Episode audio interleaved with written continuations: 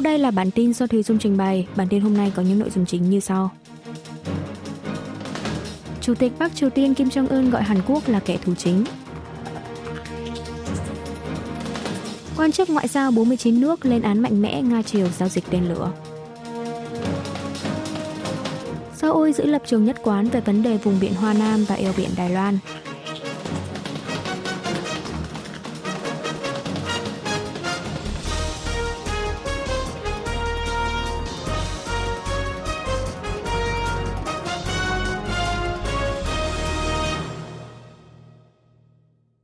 Chủ tịch Bắc Triều Tiên Kim Jong-un gọi Hàn Quốc là kẻ thù chính.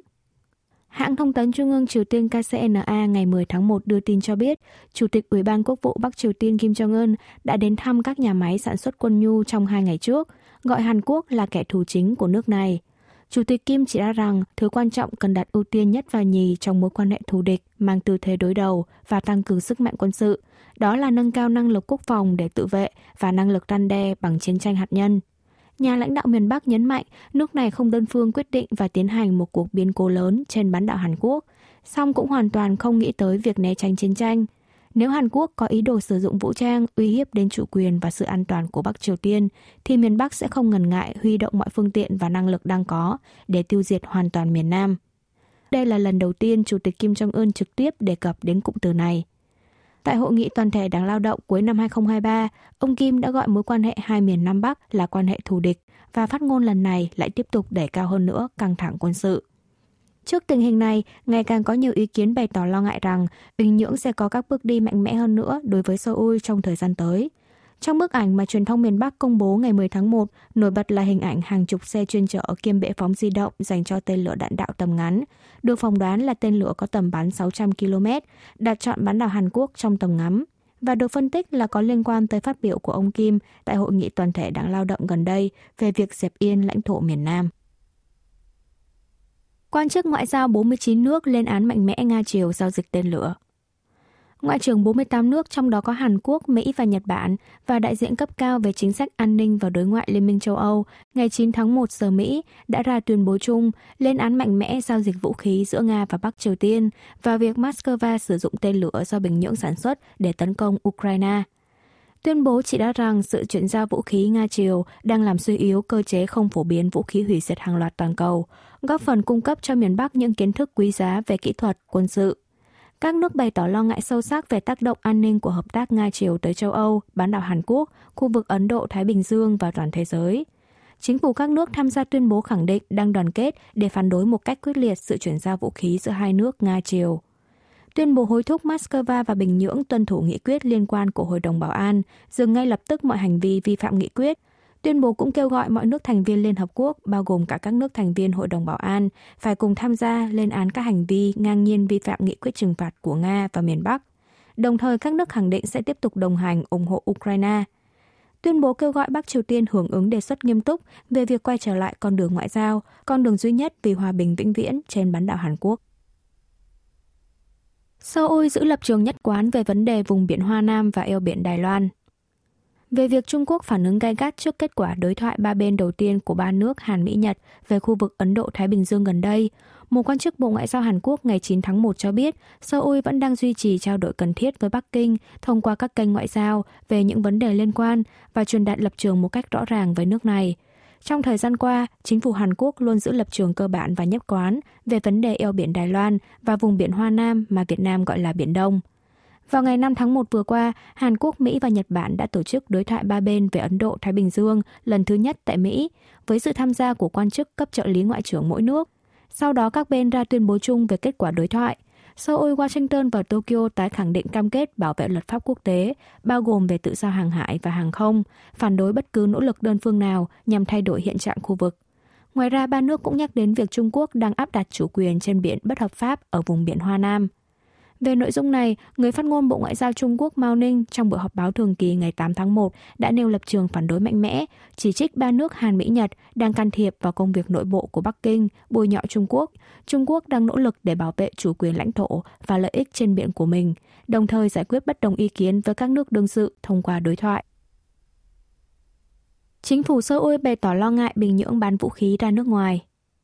Người phát ngôn Bộ Ngoại giao Hàn Quốc Im Su Sok trong buổi họp báo ngày 9 tháng 1 nhấn mạnh, tất cả các thương vụ giao dịch vũ khí với Bắc Triều Tiên đều vi phạm rõ ràng nghị quyết trừng phạt của Hội đồng Bảo an Liên Hợp Quốc.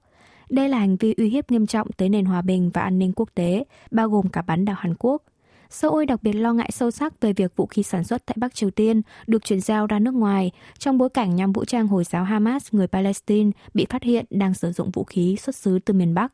Ông Im khẳng định chính phủ Hàn Quốc sẽ phối hợp với Mỹ và Nhật Bản, cũng như cộng đồng quốc tế, nỗ lực để các nước thành viên Liên Hợp Quốc thực thi đầy đủ tất cả các nghị quyết cấm vận của Hội đồng Bảo an.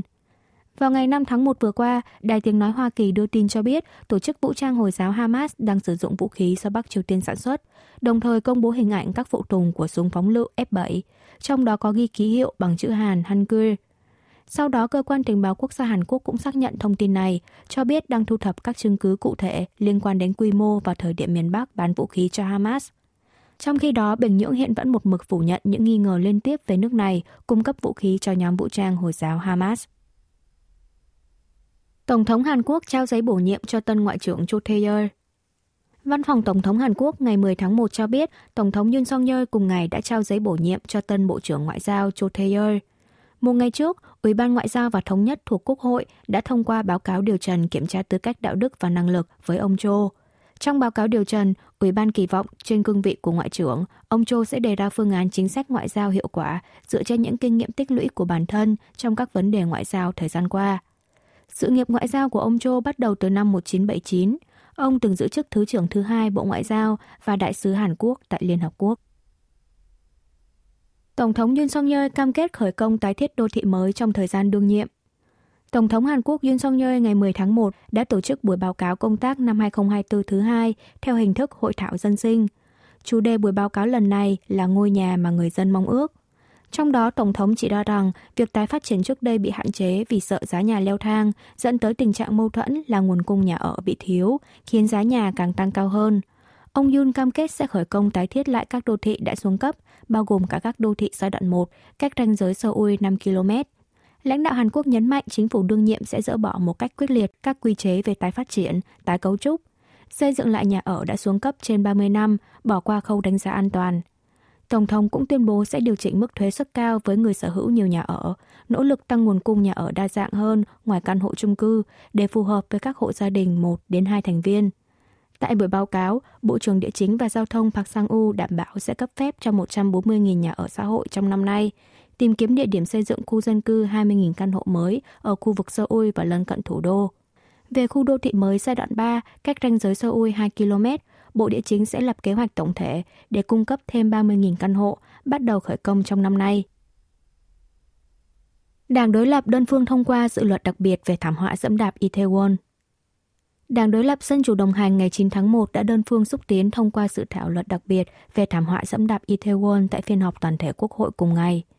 Nội dung trọng tâm của dự luật là lập ra Ủy ban điều tra đặc biệt tái điều tra lại thảm họa đau thương này.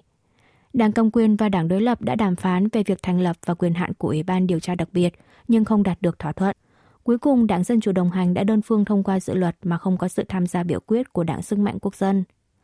Về phần mình, Đảng Sức mạnh Quốc dân chỉ trích theo nội dung của dự luật, cơ cấu của Ủy ban điều tra đặc biệt không đảm bảo tính trung lập và Ủy ban này được trao quyền hạn quá mức. Ngược lại, Đảng đối lập cho biết dự luật được thông qua đã phản ánh nội dung đề xuất của Chủ tịch Quốc hội, xóa bỏ quyền hạn yêu cầu thành lập nhóm công tố viên đặc biệt, thêm vào đó lùi thời gian thực thi luật là sau tổng tuyển cử tháng 4, nhấn mạnh Tổng thống không được dùng quyền phủ quyết dự luật. Văn phòng Tổng thống bày tỏ lấy làm tiếc vì dự luật đã được đảng đối lập đơn phương thông qua tại Quốc hội mà không có sự nhất trí giữa chính giới. Tuy nhiên, Văn phòng Tổng thống cho biết sẽ tổng hợp ý kiến từ đảng cầm quyền và các ban ngành hữu quan, chưa đưa ra lập trường về việc có phủ quyết dự luật hay không. Mặt khác, do sự phản đối của đảng đối lập, chính giới vẫn chưa thể tiến hành biểu quyết lại đối với hai dự luật thành lập nhóm công tố viên đặc biệt, điều tra nghi ngờ đệ nhất phu nhân Kim Keon Hee thao túng giá cổ phiếu và nghi ngờ về khoản hối lộ 5 tỷ won, 3,8 triệu đô la Mỹ trong dự án phát triển phường Đê Trăng, thành phố Song Nam, tỉnh Gyeonggi đã bị Tổng thống Yoon song yeol phủ quyết trước đó. Ba nghị sĩ tuyên bố ra khỏi đảng đối lập Dân Chủ đồng hành. Ba nghị sĩ thuộc Đảng Dân Chủ đồng hành là Kim Jong-min, Lee Won-uk và Cho Eung Chun thuộc nhóm nghị sĩ Nguyên tắc và lẽ thường đã tuyên bố ra khỏi đảng. Trong thời gian qua, các nghị sĩ này đã kêu gọi cải cách đảng, yêu cầu Chủ tịch Lee Jae-myung từ chức. Về lý do xin ra khỏi đảng, ba nghị sĩ chỉ ra rằng dưới sự lãnh đạo của Chủ tịch Lee Jae-myung như hiện nay, đảng đối lập Dân Chủ đồng hành sẽ không thể đóng vai trò phán xử chính quyền Tổng thống Yoon song-yeol. Cần một chính đảng có thể đề ra được giá trị, tầm nhìn và chính sách mới. Các nghị sĩ cho biết sẽ công bố chính thức về kế hoạch thành lập đảng mới, muộn nhất là vào ngày 12 tháng 1. Ba nhân vật này cũng để ngỏ khả năng về việc liên minh với các đảng khác vì tương lai và đổi mới. Chủ tịch Lee Jae-myung đã được xuất viện vào sáng ngày 10 tháng 1, 8 ngày sau vụ ông bị tấn công bằng dao bất ngờ tại thành phố Busan. Đảng Dân Chủ đồng hành cho biết ông Y sẽ vẫn có thể đưa ra quyết định về các vấn đề quan trọng của đảng trong thời gian điều trị tại nhà. Trong một diễn biến khác, Chủ tịch Ủy ban đối sách khẩn cấp Đảng cầm quyền sức mạnh quốc dân Han Dong-hun đã có chuyến thăm tỉnh Nam Gyeongsang và thành phố Busan vào cùng ngày, nỗ lực nắm bắt tâm lý cử tri tại khu vực này. Quý vị và các bạn vừa nghe xong bản tin của Đài Phát thanh Quốc tế Hàn Quốc KBS World Radio. Tiếp theo là chuyên mục tiếng Hàn qua phim ảnh do Y Trong Ưn trình bày.